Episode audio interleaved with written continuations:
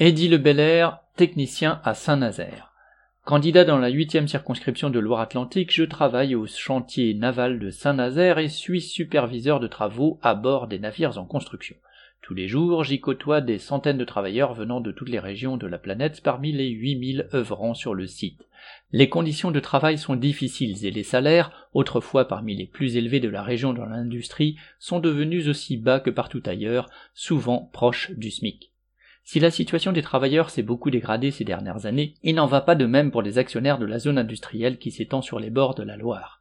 Airbus, Total, le chantier naval, General Electric, Yara et bien d'autres encore croulent sous les commandes et les bénéfices, pour certains à des niveaux jamais atteints, malgré le ralentissement de l'activité durant les deux années Covid.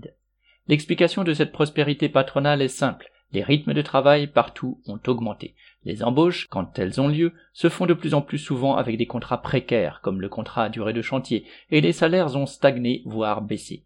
Avec l'inflation, le pouvoir d'achat des travailleurs est en chute libre, et cela oblige à se loger loin des lieux de travail dans une région où la proximité de la mer ajoute à la flambée des prix des logements.